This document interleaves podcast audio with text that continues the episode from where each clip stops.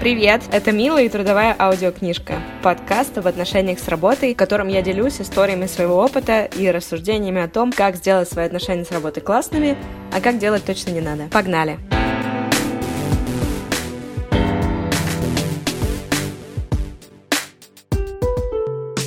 Я говорю отношения с работой не просто так. Чем старше я становлюсь, тем чаще сравниваю работу с романтическими и партнерскими отношениями. Учитывая, что мы проводим на работе катастрофически много времени, считаю невероятно важно найти работу по душе. Это мое личное кредо. Знаю, что очень многие люди живут в парадигме, где работа — это ненависть, рабочие часы — это боль, пятница — это прекрасный день, понедельник — это худший день. У меня не так. Я считаю, что очень круто, когда все больше людей стремятся и осознают, что работа может быть в кайф. Многие из вас могут мне сказать, что работа — это полный отстой, лучше сидеть дома с пиццей и смотреть Netflix. Я, конечно, согласна, люблю и Netflix, и пиццу, но мне повезло, и несколько раз в жизни я работала в очень крутых проектах с невероятно классными людьми, и с тех пор отказываюсь опускать планку и снова страдать на работе.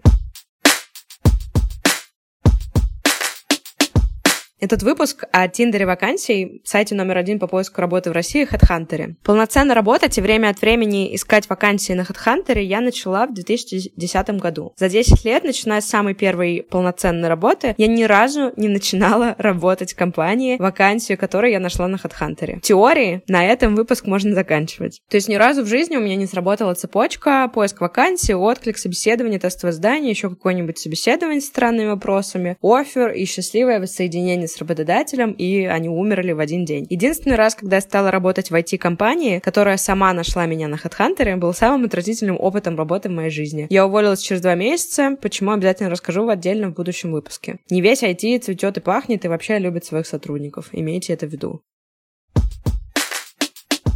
Первый огромный недостаток HeadHunter как и Тиндера. Иллюзия выбора. Работаю я в рекламе. Больше восьми лет в основном занимаюсь SMM и копирайтингом с эпизодическими ивентными историями типа Олимпийских игр и чемпионата мира по футболу. Пишу на русском и на английском языке, а также придумываю сценарии, создаю контент для веб-сайтов, фотографирую и монтирую несложные видео. Все это, конечно, от клиента зависит и задач. Если нужно, учусь чему-нибудь новенькому. Это все я, конечно, расскажу, чтобы подумали, что я молодец, но еще и понимали, что у меня есть опыт, и мои требования к работодателям не с взялись. Я не буду работать за 30 тысяч ни при каких условиях. Этот этап уже давно пройден. Где-то вот в районе университета остался, пускай там и будет. И вообще, если уж честно говорить глобально, таких зарплат в принципе не должно быть. С 2010 года, когда я работала за 30 тысяч, цены выросли существенно, а средняя зарплата в Питере, особенно в стартовых позициях, так и тусуется в районе 25-30 тысяч.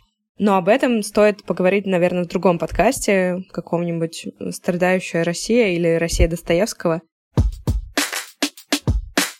Открывая приложение HeadHunter, оно, кстати, удобно, тут претензий вообще нет. Все отклики можно отправлять с телефона, настраивать фильтры, не заходя вообще с браузера на сайт. Приходят уведомления, когда твои резюме посмотрели, когда тебе отказали, когда тебя приглашают на собеседование. Все это можно делать в телефоне. Так вот, Фильтры сейчас у меня стоят по Питеру, по SMM, по английскому языку и копирайтингу. HeadHunter бодро сообщает мне, что для меня есть аж 306 подходящих вакансий. Звучит зашибись а на деле не очень. У половины этих вакансий не указаны зарплаты. Я это не очень люблю. Кто не указывает зарплаты, тот не молодец. Попробуйте закупиться в магазине без ценников. Это действительно усложняет процесс отсеивания, потому что, когда тебе нужно просмотреть 300 вакансий, в принципе, зарплата является нормальным сильным аргументом в пользу того, чтобы использовать это как один из фильтров. И я прекрасно понимаю, что когда я фильтрую по зарплате, я могу упустить какие-то интересные проекты просто потому, что у них не стоит заработная плата. Но вот так, понимаете, у меня был случай, когда вакансия звучит очень круто, а зарплата при этом 20 тысяч рублей. Мы живем в России, где люди не ценят труд друг друга, где все пытаются демпинговать, опускать ставку. Поэтому, конечно, априори я думаю, что те, кто не указали зарплату, скорее всего, платят не очень много. Хотя это не всегда так. Возможно, там половине случаев это действительно какая-то маленькая зарплата, а в половине случаев это наоборот зарплата, которая выше рынка, но мне нужно добраться до этих вакансий.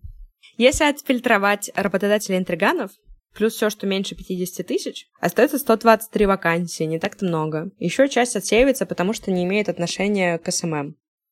Это, кстати, вообще прикол. Не знаю, как это работает. Наверное, по тегам у HeadHunter идет фильтрация вакансий. Вот, например, вакансии блогер-стилист и руководитель интернет магазина, это вообще очень далеко от SMM, и непонятно, как в выборку по SMM по Питеру попало.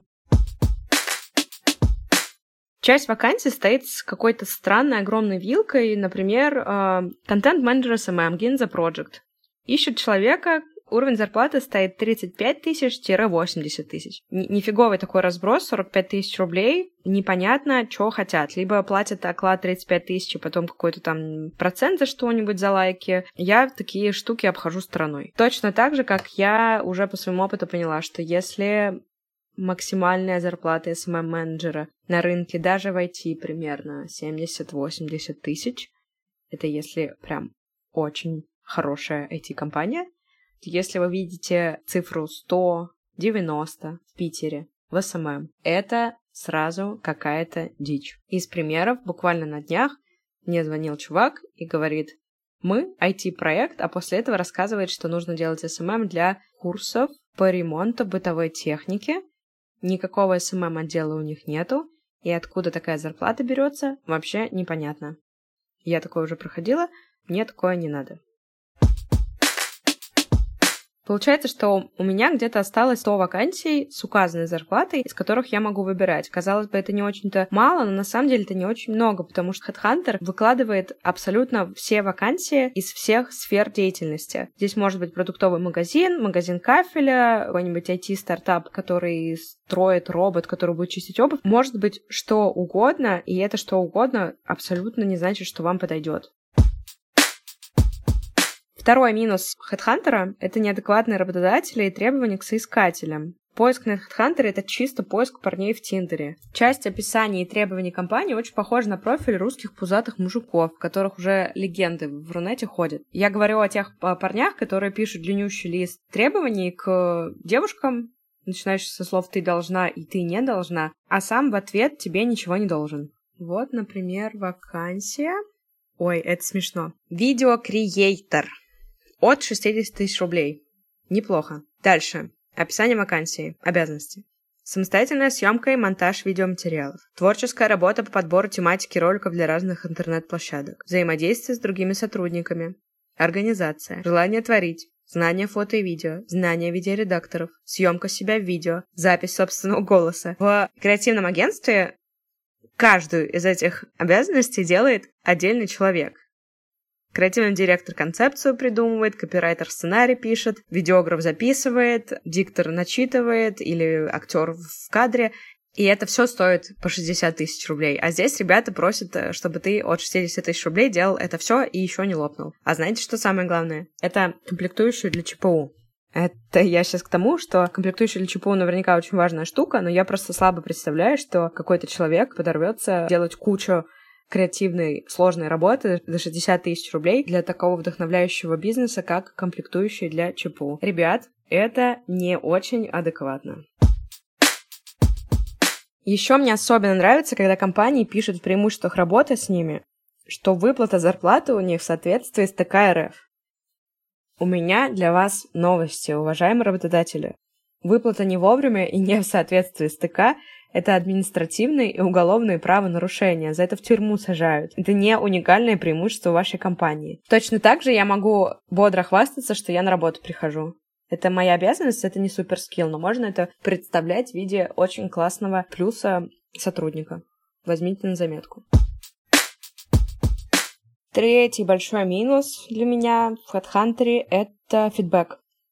Я просмотрела все свои отклики, начиная с 2010 года. Что-то я могла удалить, но их около 150 сейчас. Непросмотренных из них 44, то есть почти треть компаний даже не открыли мое резюме. Дальше актуальная статистика. Прямо сейчас я ищу работу, уже примерно 4 месяца. За это время я отправила 80 откликов. Просмотрели половину, пригласили на собеседование 10 компаний, дали тестовое 6.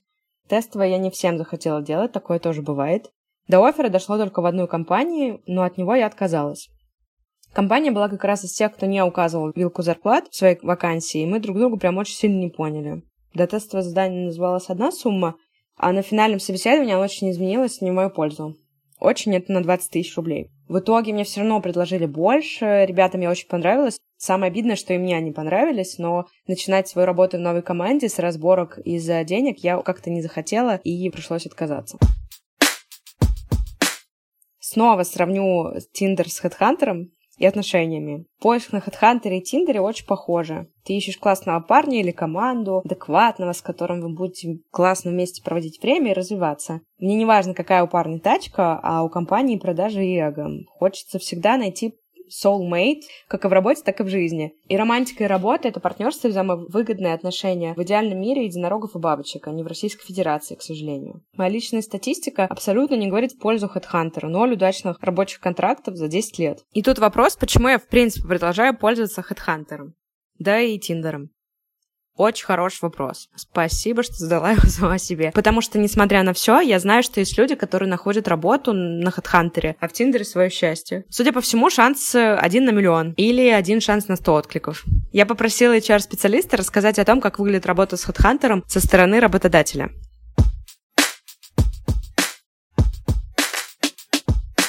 Привет, меня зовут Марина, я HR-менеджер в холдинге Remark Group.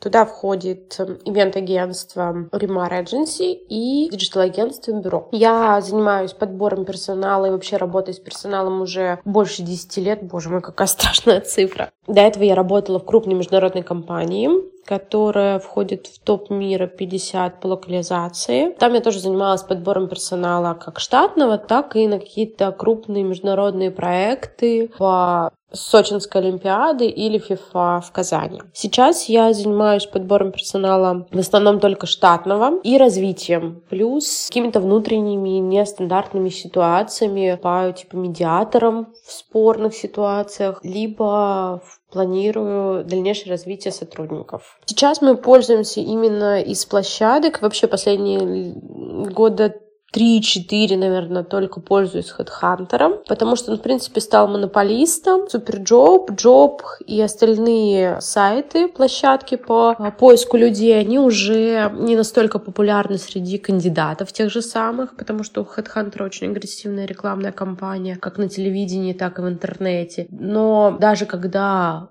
были достаточно сильная была конкуренция между, допустим, HeadHunter и SuperJob еще лет шесть назад, мне было удобнее пользоваться HeadHunter. Но в свою очередь могу сказать, что сейчас, конечно, мне, например, как пользователь не очень нравится, что HeadHunter стал монополистом. Во-первых, я думаю, для них самих это не очень выгодно, потому что когда у тебя нет конкуренции, уже стимул для развития, придумывания что-нибудь крутого, модификации и так далее становится меньше, пропадает. Это раз. Во-вторых, HeadHunter стал достаточно достаточно сильно повышать цены и достаточно дорогим. Ну, я думаю, что тут напрямую связано с их рекламной кампанией активной, как по телевидению, так и в интернете. Но все-таки раньше был выбор. Конкуренция придерживала немного ценовую политику HeadHunter. Сейчас же она стала достаточно сильно бить, к сожалению, по карману работодателя. Сколько откликов в среднем по вакансии приходит? Очень различно. В зависимости от сферы может быть и направление от 20 до 500. То есть, например, на стажеров, копирайтеров, контент-менеджеров это сотни откликов за месяц. В первые там несколько дней даже приходит 30-40 откликов. Если мы говорим про проект менеджера ивентов, тоже там 100-200 откликов за месяц. Если мы говорим про проект менеджера на вакансию в digital направлении, то там скорее 20-30 за месяц.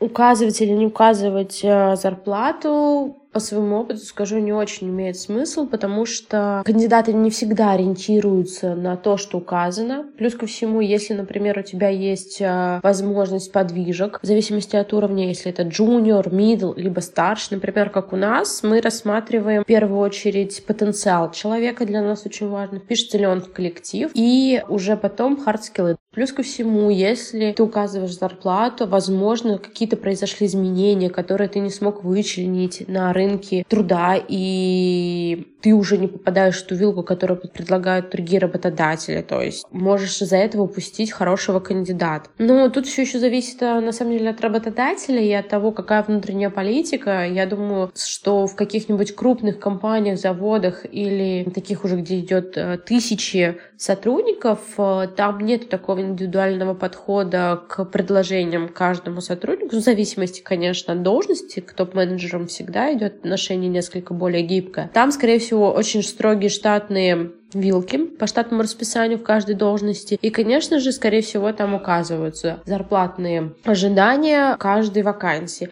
Плюс ко всему, работодатели сейчас не очень хотят указывать э, в своих вакансиях, сколько они предлагают кандидатам, потому что те же самые конкуренты на рынке труда мониторят это все, считывают, и это та же самая доступная информация. Но на самом деле у того же HeadHunter есть так называемый банк э, зарплат, который ты, если заплатишь определенную сумму, можешь получить доступ. Ну и при этом ты должен тоже предоставлять свои данные, какой должности, сколько ты платишь.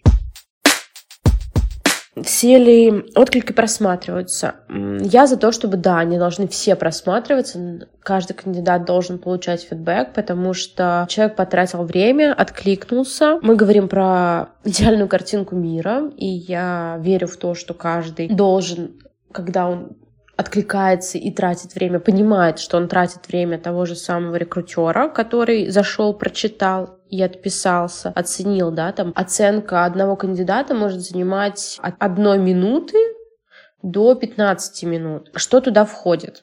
По крайней мере, у меня. Если я вижу сразу же, что более-менее релевантный отклик, если мне нравится сопроводительное письмо, я понимаю, что человек точечно откликнулся нам, я понимаю, что он потратил время, зашел, посмотрел, внимательно прочитал вакансию. На самом деле очень хорошо считывается с сопроводительного письма. И если даже по опыту, который описан у него в резюме, он не очень релевантен, я зайду, посмотрю на те компании, куда он, где он работал, чуть внимательнее прочитаю, перечитаю про его опыт, посмотрю его портфолио. Возможно, должность может называться не так, возможно, чуть другой функционал был, но достаточно близкий к нам, и сейчас нету в разных агентствах, по крайней мере, в отрасли digital, в двух разных агентствах одинаковых бизнес-структур практически невозможно. Ну вот, по крайней мере, то, что мы видим на рынке Питера, того бизнес-процесса, который выстроен работой с теми клиентами, с которыми мы работаем того уровня, в принципе, мы такого не видим по питерскому рынку. И, например, питерский рынок кандидатов для нас, нашего уровня проект-менеджеров, дать не может. И мы пришли к тому, что мы их растим, либо мы берем из других отраслей, с достаточно близким опытом менеджмента, с перспективами, с заинтересованностью в погружении в нашу отрасль. И если я это все вижу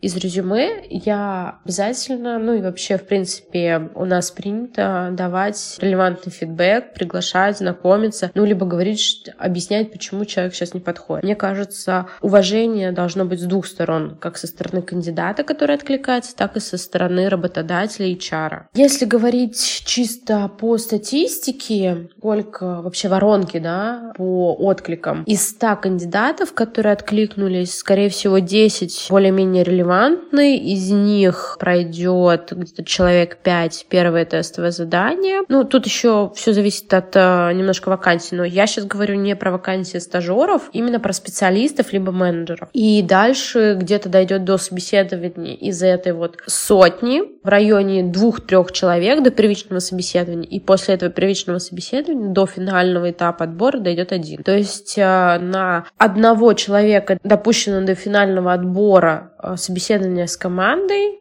знакомство с командой, дойдет только один из сотни.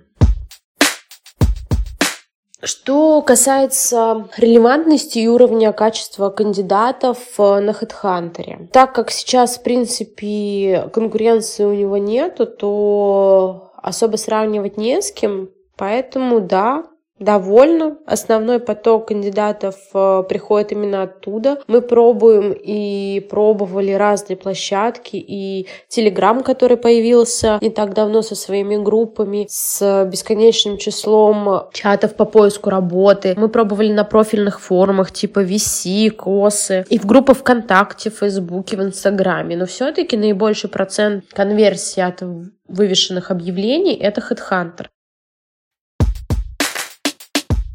HeadHunter предоставляет следующую статистику. На одну вакансию приходится 9 соискателей, то есть работодатель находится в любом случае более выгодной позиции, что подтверждают слова Марины, которая говорит, что основной поток соискателя приходит с HeadHunter. Конечно, когда у тебя откликается 500 человек, у тебя есть шанс найти хорошего среди этих людей, даже если это 100 откликов или 20. Но когда ты находишься с другой стороны, и ты откликнулся и отправил отклики в 10, 20, 30, 40 компаний, вероятность того, что у вас реально будет какое-то сотрудничество, и твое резюме хотя бы посмотрят, намного меньше. Поэтому переходим к следующей части выпуска «Куда идти за работой, если не на HeadHunter?».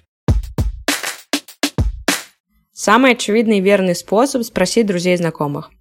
Почти все мои работы это компании, куда я пришла по рекомендации друзей или знакомых, с которыми я пересекалась в работе в прошлом. Если вы адекватный, классный человек с крутыми ценностями, я вас поздравляю с этим. И, скорее всего, и друзья у вас такие, и высокие шансы, что они работают в хороших компаниях. Просите друзей, знакомых и знакомых знакомых, где они работают. Зуб даю, что наверняка есть интересные проекты, о которых вы даже не слышали, и вас там очень ждут. Сделай сам.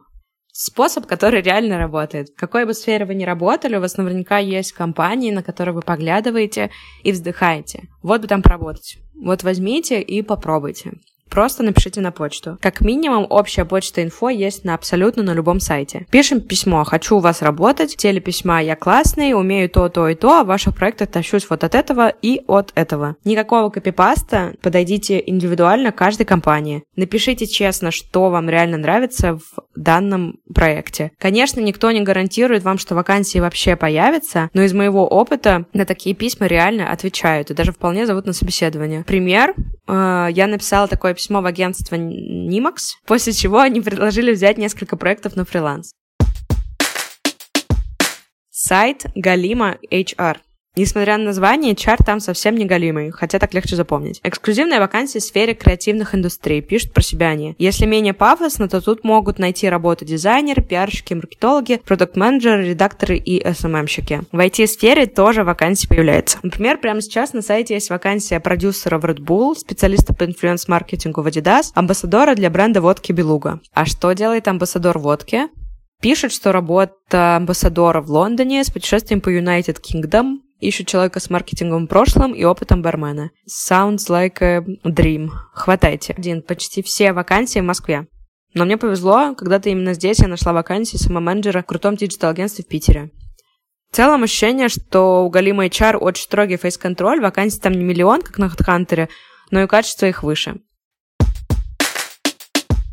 Чатики в Телеграме. Я подписана на несколько в моей сфере, маркетинг джобс, удаленка, антирабство, больше джобсов. Из минусов вакансии публикуют, как правило, в крупных компаниях типа Яндекс и L'Oreal, а там космическая конкуренция. Также часть вакансий все равно уводят тебя на HeadHunter и смотри выше, какие у нас там проблемы возникают. Либо публикуется совсем чушь какая-нибудь, если речь идет о проектной или удаленной работе, но следить за чатиками определенно стоит. Там действительно иногда попадаются вакансии, которых нет вообще нигде больше. У меня есть знакомые, которые из этих чатов выцепили классную работу работу. Моя подруга сейчас работает в компании, которая делает научный набор для детей по всему миру. Нашла вакансию в телеграм-чате антирабства. Довольна и счастлива, я аж немного завидую. LinkedIn. Сайт, беспощадно заблокированный в России, на самом деле очень полезен для поиска работы. Нынешней ситуации полезно для поиска работы за границей, если у вас есть такие планы и есть VPN. Недавно бывшая коллега-дизайнер переехала из Питера в Стокгольм, работать нашла на LinkedIn. При том, что дизайнер — это не узкоспециализированный профиль, казалось бы, в Стокгольме проблем не должно быть с местными дизайнерами. А вот сложилось все в ее пользу, более того, ей даже в этой компании помогли переехать. За спрос в любом случае не бьют, поглядывайте, если вам интересно. Много я уже сказала про HeadHunter, в основном не в позитивном ключе. Сижу и думаю, сколько можно вообще продолжать там искать работу. Потрачено очень много времени на каждый отклик, на собеседование, на тестовые задания. Ух, про тестовые задания поговорим потом отдельно. А за 10 лет поисков у меня ноль рабочих контрактов, подписанных с компаниями, с которыми я связалась через Headhunter. За собеседование, к сожалению, не платят, поэтому итоги какие-то очень-очень грустные. Забавные цифры из статьи на HeadHunter. 27% безработных ищут работу больше полугода. Наверное, потому что ищут работу на HeadHunter. Кстати, согласно итогам другого опроса на HeadHunter, 40% россиян задумываются о том, чтобы уволиться хотя бы раз в день. При этом, как ни парадоксально, каждый второй готов на аморальный поступок ради сохранения работы.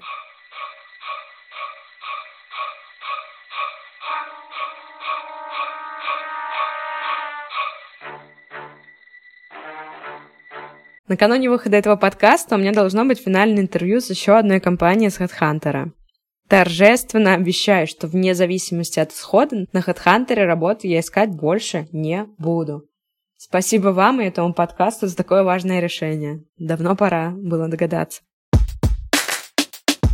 Вакансия дна. Как крутая подкастушка ввожу рубрику. Буду рассказывать о самых отвратительных вакансиях завышенными требованиями, которые мне попадаются, и просить работодателя обратиться к врачу. Выпуск про HeadHunter, вакансия тоже с HeadHunter. Посмотрим, что там SMM ребятам предлагают. SMM менеджер салон кухонь от 20 до 70 тысяч рублей на руки. В чем подвох, спросите вы меня? Что пишут ребята? В связи с острой необходимостью развития бизнеса открыта вакансия контент-менеджер SMM-специалист. Ищем свою команду профессионалов в области SMM за 20 тысяч рублей. Для привлечения новых клиентов с помощью соцсетей. Мы предлагаем работу в успешной компании с возможностью работать с красивой дизайнерской мебелью. У меня один вопрос как SMM-менеджер работает с красивой дизайнерской мебелью и почему это преимущество. Требования. Грамотная устная и письменная речь. Окей, это must-have. Опыт работы с CMS и администрирования страниц в соцсетях. Опыт работы с Adobe Photoshop и GIMP. Обработка графики и фото для публикации на страницах. Опыт разработки контент-планов. Умение придумывать цепляющие заголовки и писать хорошие тексты в скобочках информационные, продающие, умение находить подход к ЦА и понимать ее потребности, отвечать на вопросы, то есть модерация тоже включена в эти 20 тысяч рублей. Опыт настройки рекламных кампаний, Инстаграм, ВКонтакте, и таргетинг включен в 20 тысяч рублей. Иметь представление о SEO, в скобочках приветствуется опыт работы с текстами для SEO-оптимизации. Опытный пользователь ПК. Я не представляю, как можно вообще все, что сверху написано, уметь, и при этом не уметь пользоваться компьютером. В обязанностях там, помимо того, что сверху было, еще добавили осуществлять поиск новых вариантов продвижения и предлагать идеи по развитию. Все еще за 20 тысяч рублей. Условия. Оклад 20 тысяч рублей плюс процент за каждого привлеченного клиента. Процент не оговорен, даже примерно непонятно, сколько это. Стабильная выплата зарплаты. О, мои любимые ребята. Плюс бонусы по результатам работы. Работа на дому, выезды на фотосессии не более одного раза в неделю. Еще и на фотосессии нужно выезжать за 20 тысяч рублей. Бесплатный чай. А! Работа в стабильной, динамично развивающейся компании, ребят. С бесплатным чаем.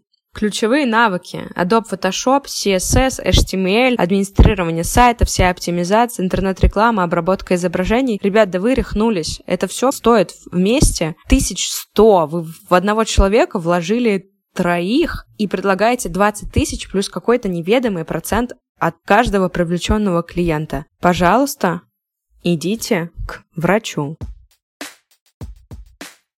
Первая запись трудовой книжки подошла к концу.